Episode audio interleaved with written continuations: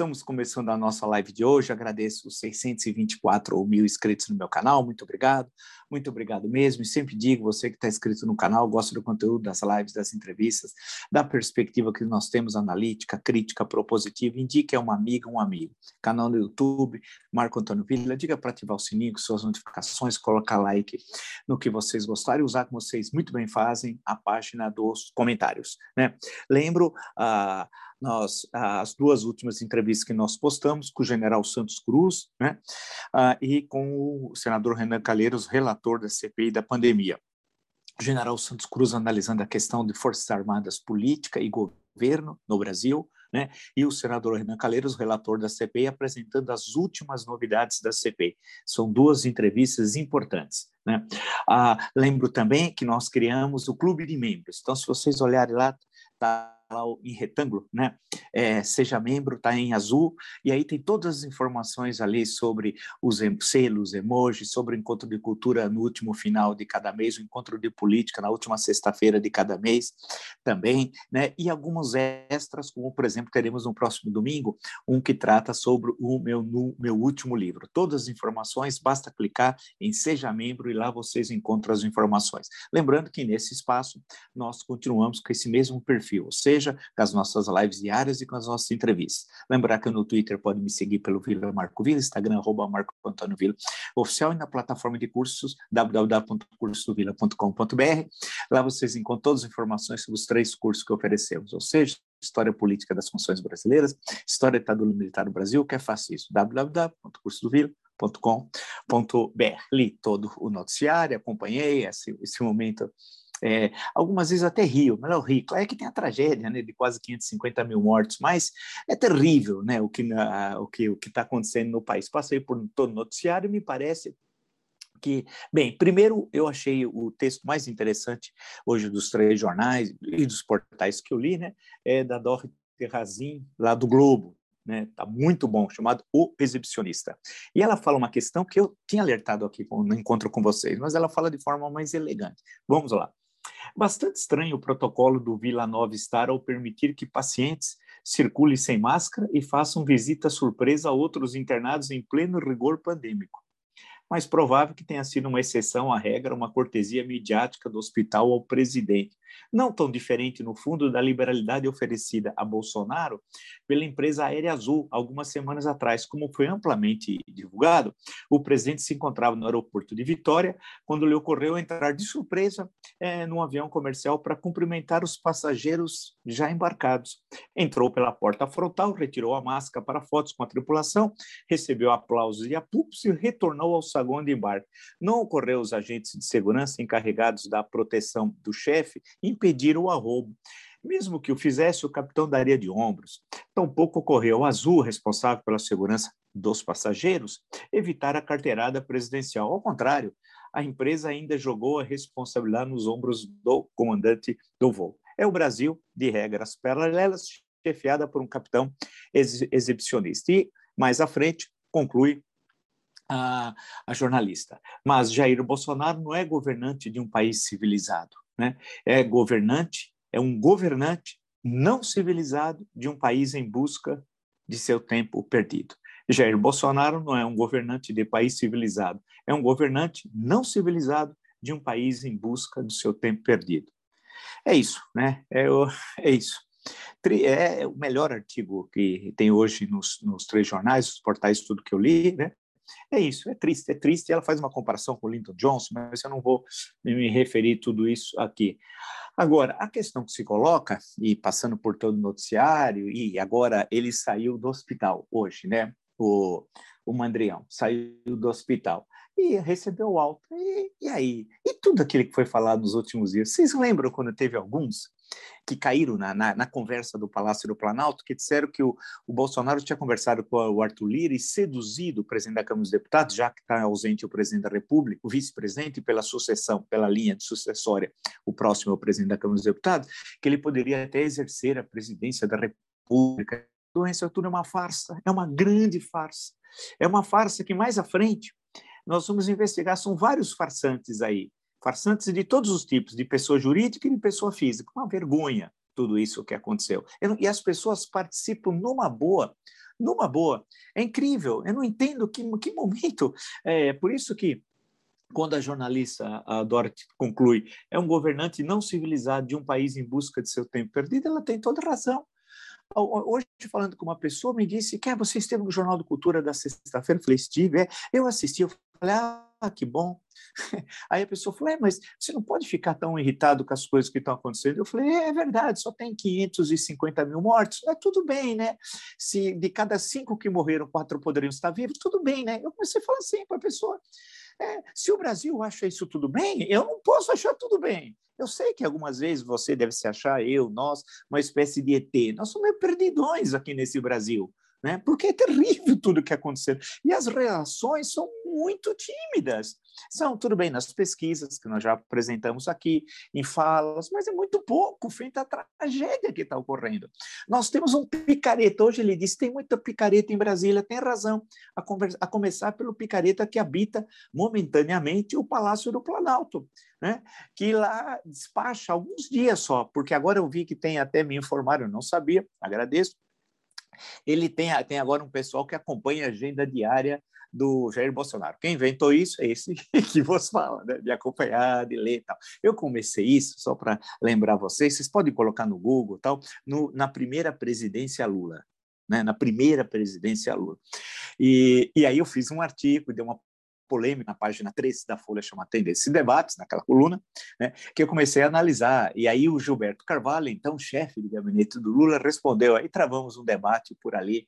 É, e eu comecei a analisar agendas. Comecei com a do Lula e era, era absurdo. Eu levantei dois anos da agenda, 2003 2004 né? sozinho tal. É. E aí e fiquei atônito, escrevi aquele artigo. Teve a resposta dele, depois teve a minha, depois teve a dele. E aí eu comecei a fazer com outros, peguei ministros tal, e era engraçadíssimo. Fiz de vários. Teve momentos que eu ria, falava, não é possível.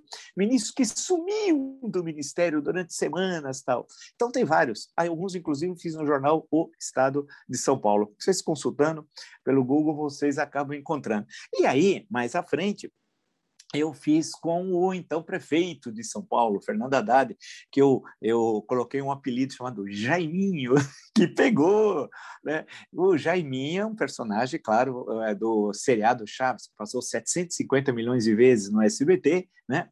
e era o Jaiminho, carteira, aquele que sempre estava cansado, sempre estava esgotado, com fadiga, com fadiga tal. E o prefeito da capital sempre estava com fadiga, trabalhava muito pouco, inclusive falsificou a agenda para me enganar uma vez em 2015, né? Num dia, inclusive, que uma chuva muito forte, era uma segunda-feira e morreu uma pessoa no Largo da Concórdia.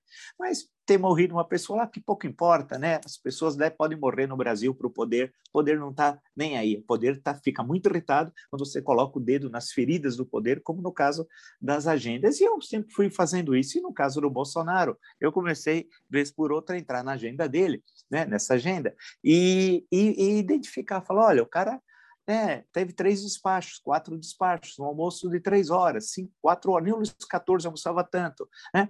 E, e por aí foi. Agora tem, fico satisfeito que estão acompanhando é, uh, o Bolsonaro, como ele não trabalha, como eu chamo de mandrão. Mandrão é uma forma educada de falar que ele é vagabundo. Né? Vagabundo é a forma mais direta. A forma mais elegante, que eu prefiro, é mandrão. Inclusive, tem até uns emojis de mandreão com ele lá, mandreão, caterva, Vejam lá. Né? Então, é isso. Ele realmente não trabalha. Ele nunca trabalhou. Como militar, ele trabalhava muito pouco. Como, como parlamentar, muito menos. E quando ele foi para Brasília, foi, foi durante 28 anos, portanto, né? ele ficava, chegava terça na hora do almoço e embora quinta no final da tarde. Né? Não fazia nada. E ficava no Rio relação, é, é, com a, conversando lá com milicianos, com aquela conversa com aqueles assassinos, do qual ele era parte, e até sócio. É a pergunta que eu faço. Né? Essa sociedade, como é que foi? Teve sociedade mesmo? Né? Porque com o escritório do crime, a possibilidade de sociedade é muito grande. Né? Teria de ser investigado. Puxa, será? Será? Vamos pôr o ponto de interrogação do grande e falecido, excelente texto, que era o Roberto Avalone e tal. Vamos pôr o ponto de interrogação que marcava suas participações televisivas na Gazeta, na mesa redonda de domingo, né? É, a questão que se coloca, portanto, é que agora o Brasil está é, é, tá, tá vendo quem ele é. Nós o apresentamos durante meses aqui, anos, né? E a questão que se coloca é que era uma farsa a questão da doença, né? É de forma muito mais elegante a Dorothy fala do hospital, eu acho tudo muito estranho aquilo, muito estranho mesmo. O comportamento médico também é estranho. E toda a história muito estranha, tudo muito estranho. No momento que a sua popularidade está lá embaixo. Era um meio de, diz que seis pontos melhoraram a avaliação com a ida ao hospital. Estranho o país que melhora seis pontos com uma farsa e não está nem aí por 550 mil mortos, né? Eu não entendo bem como é que ou está pouco aí, entre aspas, né? com isso. É muito estranho, é difícil entender o nosso país. É, como é que nós chegamos nisso? O que aconteceu conosco? Né?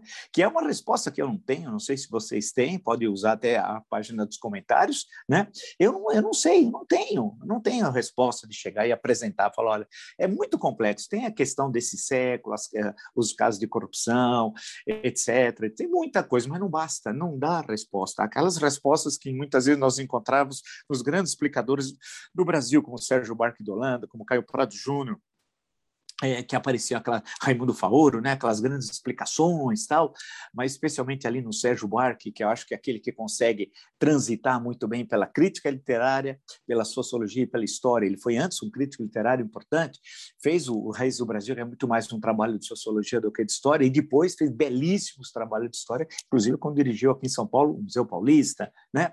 É, mas aí você buscava aquelas grandes explicações e tentava explicar certas questões do Brasil. É difícil explicar o bolsonarismo, né?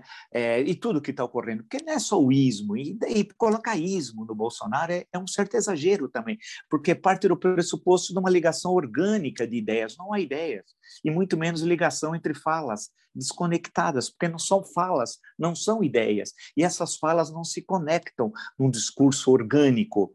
Por isso que até a expressão que eu falei agora está popularizada do nazifascismo bolsonarista, no sentido nazifascismo, né, no sentido alemão-italiano, nem chega a ser no sentido completo. Ele é mais no espírito do que na teoria. Porque, primeiro, que ele não leu. Né? Segundo, que ele não consegue elaborar ideias que conectam e buscam uma visão de mundo totalitária como no caso do nazifascismo. Ele sente o faro como se fosse um animal, né, que sente o faro e vai atrás daquela, daquela comida totalitária, é, mas não consegue construir aquela comida. Né? É, é a, a, isso marca, a, e não só dele, quando eu falo do Bolsonaro, eu falo de toda a caterva, da pandilha de generais, das Forças Armadas e seu lado podre, da sociedade civil e dos braços que isso você pode estender para, para a sociedade, que também é algo é, que tem de ser destacado, uh, porque a sociedade foi conestando tudo isso, né? foi conestando, e, e isso, isso é uma coisa que é, tá, e voltou, inclusive, hoje, no Globo, né, é, a defender remédios sem eficácia comprovada, não é chute, tem curado gente, voltou a falar da Covid-19, da, da, do, da, da cloroquina, hidroxicloroquina, como se nada tivesse, não adianta, né? E, e, isso é esse o discurso, né? E tem e, e essa falsidade que ele faz, essas fake news, tem uma matéria que estava na manchete do Globo, né? E sites bolsonaristas divulgam dados científicos falsos sobre o Covid-19 compartilhados depois por parlamentares. A matéria é muito boa, era matéria de capa do jornal impresso, agora já foi mudando no online, né? Mas é mais do que isso. A matéria é boa, mas é mais. Não é só sites bolsonaristas. Nós temos de avançar e falar algo que foi, que foi só dito nesse espaço. E por mim, no Jornal Cultura, duas ou três vezes, de só, porque ninguém falou. Não sei se por receio, mas tem que colocar. É fundamental. Nós temos um compromisso com vocês, que é concessionários de rádio e TV, muito mais do que só sites bolsonaristas, que divulgaram dados científicos falsos sobre o Covid-19, usando terceiros. Como era a estrutura? Olha como é que era feito. Você chama o médico desses mengueles brasileiros, são vários mengueles, que não vai acontecer nada com os mengueles. Vão continuar dormindo tranquilo, não vai acontecer nada, a não ser que nós possamos agir de forma republicana. Né? Vamos esperar. E com aqueles, eu não me esqueço o sorriso do Carlos Luiza, que não é médico, né? esse bilionário que está nos Estados Unidos, foi vacinar todo mundo lá, ficou por lá, fica por lá, por isso é até melhor mas tudo bem. Na, o vídeo dele na CPI, o vídeo que passou, ele depondo, ele dando risada daqui a aqui, só morreram cinco, estava citando uma cidade, né? e estava em casa e ria, ria daqui a aqui. No vídeo seguinte, ele fala, só morreram 40, e todos estavam em casa, acompanhado de uma jornalista que fica concordando com ele, fazendo assim. Quer dizer, morreu. Eu não, aquele, aquele sorriso da morte, o sorriso da morte, aquilo nunca vou me esquecer na minha vida. Mas esse era. E esse cara ficou 30 dias, esse elemento, despachando no Ministério da Saúde. Nós vamos esquecer isso. Vamos esquecer Manaus, e os que morreram por falta de oxigênio, e a FAB não conseguia levar cilindros para lá. Nós vamos esquecer? Não, né? Não tem jeito de esquecer isso. Então, a, a questão que, que eles faziam? Os concessionários de rádio TV, não é só sites bolsonaristas aqui, é igual os blogs sujos do governo passado, lembra? Não, isso aqui vai passar. Vão ficar por. É, não, concessionários que posam sério, alguns, inclusive querendo mais concessões, que chamavam os Mengueles. E os Mengueles falavam aqueles absurdos. E esses absurdos eram recortados e para espalhar na fake news bolsonarista, na rede do gabinete do ódio. Então, tem de investigar, além dos sites bolsonaristas, olha que muita coisa falada aqui, depois vai à frente. Ainda bem, fico satisfeito. É pegar concessionários de rádio e TV que, em conluio com os Mengueles, apresentavam as informações falsas, isso era recortado e espalhado é, é, pelo gabinete do ódio, pelo WhatsApp, e o concessionário dava um ar de credibilidade à mentira. Isso é importantíssimo, mais do que essa matéria é boa, parabéns o Globo, mas mais do que sites bolsonaristas. Né? E isso não pode passar em branco também. Não vamos deixar passar isso daí. Não, tem de colocar o dedo o dedo nessa ferida. Isso é essencial. Então, portanto, você tem, quando você tem um picareta na presidência da República, e ele é um picareta e hoje fez mais ameaças, aqui ao sair do hospital, falou que só Deus tira ele de lá. Só Deus não, não. Não, a Constituição é, diz a forma de tirar, que é pelo impeachment, não é Deus. Nós não temos aqui a teoria é, divina dos reis, né, que ele nem sabe o que é, mas tudo bem. Né? E, e tudo que ele voltou a falar, ele fez ataques, é, atacou a questão lá do remédio, tentou justificar o Pazuello, ele continuou mesmo, nós somos um picareta, nós somos um malandro, nós temos um bandido, um assassino, um ladrão, na presidência da República. Quando é que os, o Brasil vai ter a coragem de se referir ao Bolsonaro como ladrão, como assassino? O doutor Pedro Halal, veja a entrevista no nosso canal, de cada cinco mortos, o maior pesquisador daquela maior pesquisa sobre Covid-19 no Brasil, de cada cinco mortos, quatro poderiam estar vivos. Quatro seria cerca de 400 mil pessoas aproximadamente. Este homem é responsável por essas mortes. E as pessoas levam na boa. Né? Ah, vamos fazer cobertura saindo do Hospital das Forças Armadas de Brasília. Tá, de helicóptero. Olha, olha o avião lá, que do aeroporto. Saiu. Ah, decolou. Está chegando a São Paulo. Aí filmava. Ambulância. Olha, não sei o quê. Para quê? Ele vai morrer. Vai morrer o quê? É farsa. Farsa. Para que toda essa farsa? E aí ele andando pelos corredores do hospital sem máscara. Sem máscara e outras pessoas no fundo da foto sem máscara, que ele divulgou. Depois visitando o paciente sem máscara. Depois a mulher, a Micheque, recebendo um maquiador, fazendo toda uma festa. É um negócio assim absurdo. Eu não entendo. Eu não sei se eu, eu estou fora de época. Ah, eu, essa mania da história, eu acho que eu estou vivendo outro momento da história do Brasil, em que as pessoas ficavam indignadas quando viam tudo isso. Né? Então, a, a, o, que, o cenário é que vamos ter uma semana muito tensa, muito tensa, muito tensa, porque a CPI vai continuar a fazer o trabalho interno, porque tem o recesso constitucional, é a Constituição é que determina o recesso, ponto. Não é que eles não querem trabalhar, mas não vai ter os depoimentos, mas continuará ocorrendo todo o trabalho de estudo documental, de levantamento de tudo aquilo. Isso é importantíssimo. Quando eu disse eu fui o primeiro que a CPI não ia acabar em pizza, quantos que falaram aqui? Né? quando eu falo aqui, estou me referindo a tudo que tem na internet. É acabar em pizza, são aquelas análises de um primarismo absoluto. Eu falava que não, que o locus privilegiado da luta política no Brasil seria na CPI. E mais uma vez acertei. É lá. E vai continuar durante todos esses até o mês de agosto, tudo vai continuar aparecendo de, da documentação. Então, não pense que com isso vai diminuir a temperatura e mostrando os crimes. E que agora nós vimos o envolvimento do Pazuello, o tal de John, o chinês, ela é chamado John, que é um nome muito comum na China, todo mundo chama John, ah, e comprando 30 milhões. E aí o pilantra, o picareta, né, o mandrião do, do Bolsonaro dizendo não, ele estava sem o paletó, tentando justificar que o paletó explica quando você faz um ato criminoso ou não. É inacreditável a idiotia. A idiotia. Caramba, o que aconteceu conosco? Imagina o JK, o Juscelino Kubitschek falando isso. Vocês imaginam? Vocês imaginam o Getúlio Vargas e falando isso? Pense um pouco, não pense um pouco. É inacreditável. E se for o regime militar, que eu conheço bem, tem meu livro Ditadura Brasileira, Democracia Gobeada da Esquerda e Direita, imagina, e um que eu conheço mais, porque eu li muitos documentos, inclusive da esfera, da esfera privada, do Ernesto Geisel, imagina o Ernesto Geisel dizendo isso. É inacreditável, não existe isso. Isso não existe, isso é um absurdo um verdadeiro absurdo. E é visto tudo com naturalidade. O absurdo virou natural. Nós estamos próximos a uma crise, crise energética terrível aqui no Brasil. Vocês estão vendo o que está acompanhando, né? É, por quê? Nós, a nossa matriz energética nós não conseguimos alterá-la. Nós dependemos muito das hidrelétricas, isso foi o passado. O, o mundo mudou. Nós podemos aproveitar mais a energia solar, a energia dos ventos, né? energia eólica tal. E temos uma outra matriz, não conseguimos fazer, porque nem ministro das Minas e Energias é outro pangaré das Forças Armadas que está lá, outro pangaré. Aquele que deixou Macapá naquela situação, vocês se recordam? Esse pangaré tirou férias, ficou 20 dias em férias, o pangaré.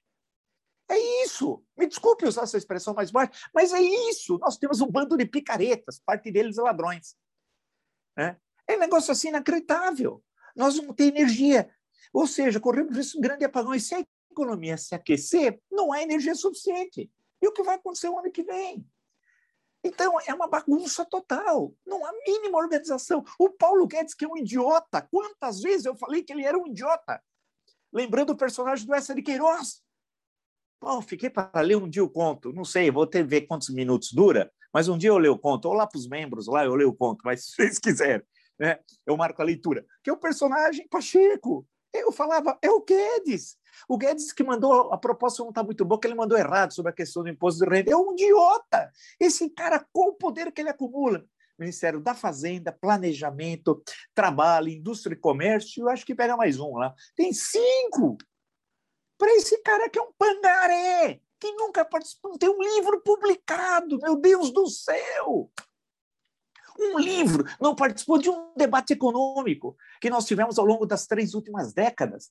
E esse cara era dito no gênio da raça. Eu falava que não, acertei. Quando eu falei que a doença desse, desse mandrião era, uma, era tudo uma palha, grande palhaçada, ele ia ser operado.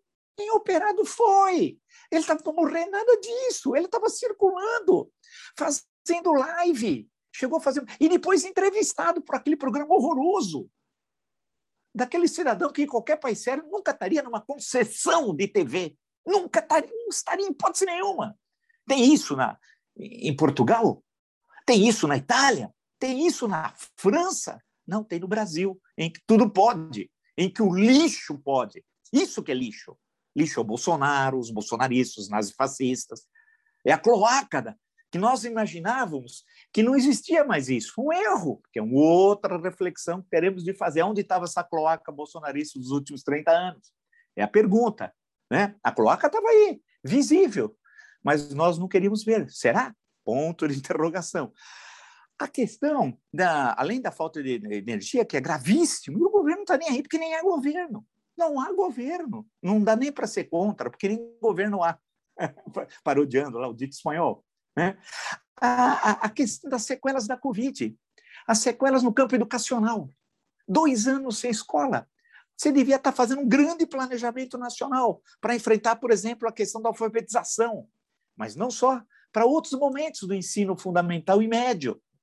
Não é feito nada, porque tem o que? Outro, desculpe usar, idiota no Ministério da Educação. Um sujeito ridículo, patético. Um sujeito que pega um avião em Santos para ir para São José dos Campos, porque ele não queria ir de carro. Aí a FAB tem avião do Brigadeiro de Festa Infantil, Rançoso. Não tem para levar oxigênio para Manaus, mas para levar esse falastrão que está no Ministério da Educação, aí sim.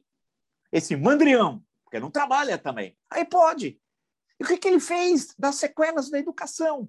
Da Covid, que devia ter um grande planejamento nacional, nada. Na ciência e tecnologia, o ministro, o, o astronauta, o falso astronauta, vendedor de travesseiro, outro falastrão, nada. Inclusive, no dia daquela expressão horrorosa, que eu não vou repetir aqui da live, do Bolsonaro sobre a comunicação da CPI, ele achou engraçado. Ele só fica rindo. Ah, ah, esse, a ciência e tecnologia. E o SUS? Como é que o SUS vai trabalhar com as sequelas? Durante décadas, provavelmente. Aonde está o plano? Não tem nada. E a inserção do mundo, eu estava lendo muita coisa aqui sobre a China agora, estudando um pouco a China, o que está acontecendo. E nós, no campo da economia, para onde vamos? Nem sabemos, temos a mínima ideia. Não há governo, não há nada. E a elite brasileira, onde está? Aonde está a elite se vacinando nos Estados Unidos? Aonde está a elite? Elite no sentido sociológico francês, onde ela está? Elite não é o Zé Carioca, não é o Tocha, não é o Faca, né? Elite. Estou falando elite no sentido sociológico. Onde está a elite? É isso. É um, é um momento tenebroso. E o país é nessa situação. Nós perdemos, no mínimo, já meia década, dessa terceira década. Já perdemos meia. A questão, se você olhar os indicadores, para a gente retornar a 2009, quanta coisa nós precisamos fazer para retornar aos índices de 2009? É inacreditável que para ninguém esse é um problema, não é problema. Eu estava vendo agora a questão de salários, lendo o Samuel Pessoa na, na Folha de São Paulo, vendo a perda de salários reais, estava lendo ali, pensando, falei, caramba, que situação que nós estamos. Né? Então, ah, é isso, nós temos toda, tudo, nós temos um picareta, temos um ministério picareta, temos uma elite picareta, espero que nós não tenhamos cidadãos picaretas, porque é aí que, é, é, é, para mim, é a reserva moral da nação, é a cidadania usando uma expressão antigamente muito falada na França por um político da Quarta República. É, é a questão da reserva moral, que é o cidadão.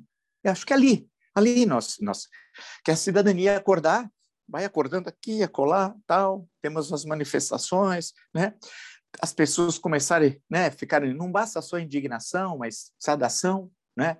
Ah, ah, precisa ter a parte de indignação, a primeira parte, mas precisa ter a segunda, ação. que é essencial, porque é inacreditável o, que, esse momento que a gente está vivendo. Então, quando você passa todo o noticiário, eu passo aqui sempre que eu falo assim, puxa vida, é, o caso do Rio, tem de falar do caso da, do Rony Lessa e o assassino de Marielle Franco, não resolve a questão. O Estado é tão corrompido que não consegue resolver a questão do assassinato da Marielle e do Anderson. É incrível, não vai, não vai. Não vai por quê? Porque não cumpre o que está aqui. E o que está aqui é muito claro. Você pode ter intervenção, sim, não aquela intervenção feita na área de segurança mal feita do, do governo Temer, não. O que determina aqui é a Constituição, e ela é muito clara, a Constituição tratando disso. Ela, o artigo 34, tem o artigo 35 e o artigo 36, que trata, são três artigos da intervenção federal. E o Rio tem todas as condições para isso. Só que aí precisa ter governo. Você acha que é possível esse homem tem moral, tem ética, um criminoso, fazer uma intervenção federal no Rio para combater o crime, se ele é criminoso? Não dá, não dá. Né? Por quanto tempo nós teremos esse bandido na presidência da República, esse assassino, esse ladrão? E estou sendo muito direto, muito. Pode ser até alguém falar que é deselegante. Eu não acho que é deselegante. Para mim, deselegante, entre aspas, é que são 550 mil mortos. Isso para mim é deselegante. Deselegante é um país destruído, ter a educação, ciência e tecnologia, infraestrutura, a moral, as instituições. Para mim, isso é deselegante. Eu acho que a gente perde, muitas vezes, qual é o fulcro da questão. E aí nós temos os instrumentos para isso. Não é agora olhar para 2022, em outubro. O país aguenta um assassino na presidência? Por quanto tempo? Ah, mas vamos esperar, porque essa questão eleitoral só se for para justamente ganhar mais fácil dele lá porque ele nem para o segundo turno vai chegar. Será que, em troca de uma vitória fácil o ano que vem, tem, é melhor deixar o país ser destruído, como pensam alguns? E alguns pensam assim, não estou exagerando. Né? E que país será esse a partir de 2023?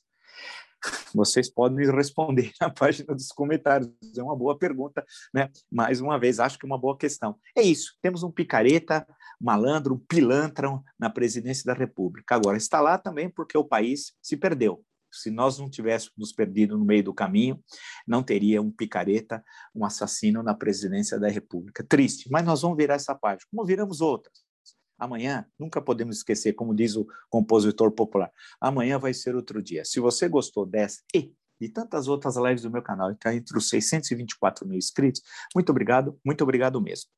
E sempre digo, indique a um amigo, um amigo no canal do YouTube, Marco Antônio Vila. Diga para ativar o sininho, suas notificações, colocar like no que vocês gostarem, usar como vocês muito bem fazem a página dos comentários. Né? Lembro das duas últimas entrevistas, General Santos Cruz, senador Renan Calheiros, General Santos Cruz discutindo a relação militares e política e governo no Brasil, o, o, o senador relator apresentando as novidades, é uma entrevista, tem muitas informações é, originais, assistam. Né? É, lembro também que nós criamos aqui a página, o clube de membros, né? e aí vamos começar uh, com uh, o encontro sobre cultura no último do, do mês, o encontro exclusivo também sobre política na última sexta-feira do mês e no domingo, agora, esse que é próximo, que vem, é um conteúdo extra sobre o meu novo livro. Basta vocês clicarem no Seja Membro, lá tem todas as informações, emojis, selos e todas as outras informações. Né? Ah, criamos também, é importante no sentido de manter o jornalismo independente num momento difícil como nós temos. Mas tem todas as informações. E aí, esse formato que nós temos aqui continuará o mesmo, essa mesma estrutura, né? Isso, isso, o clube de membros é um acréscimo além do que nós já temos nesse espaço. Lembro que no Twitter tem o Vila Marco Vila, no Instagram, arroba Marco Antônio Vila Oficial e na plataforma de curso www.cursovila.com.br. Lá tem todas as informações sobre os três cursos que oferecemos, ou seja, História Política das Constituições Brasileiras, História Ditadura Militar no Brasil, o que é fascismo. Basta, portanto, acessar www.cursosdovila.com.br.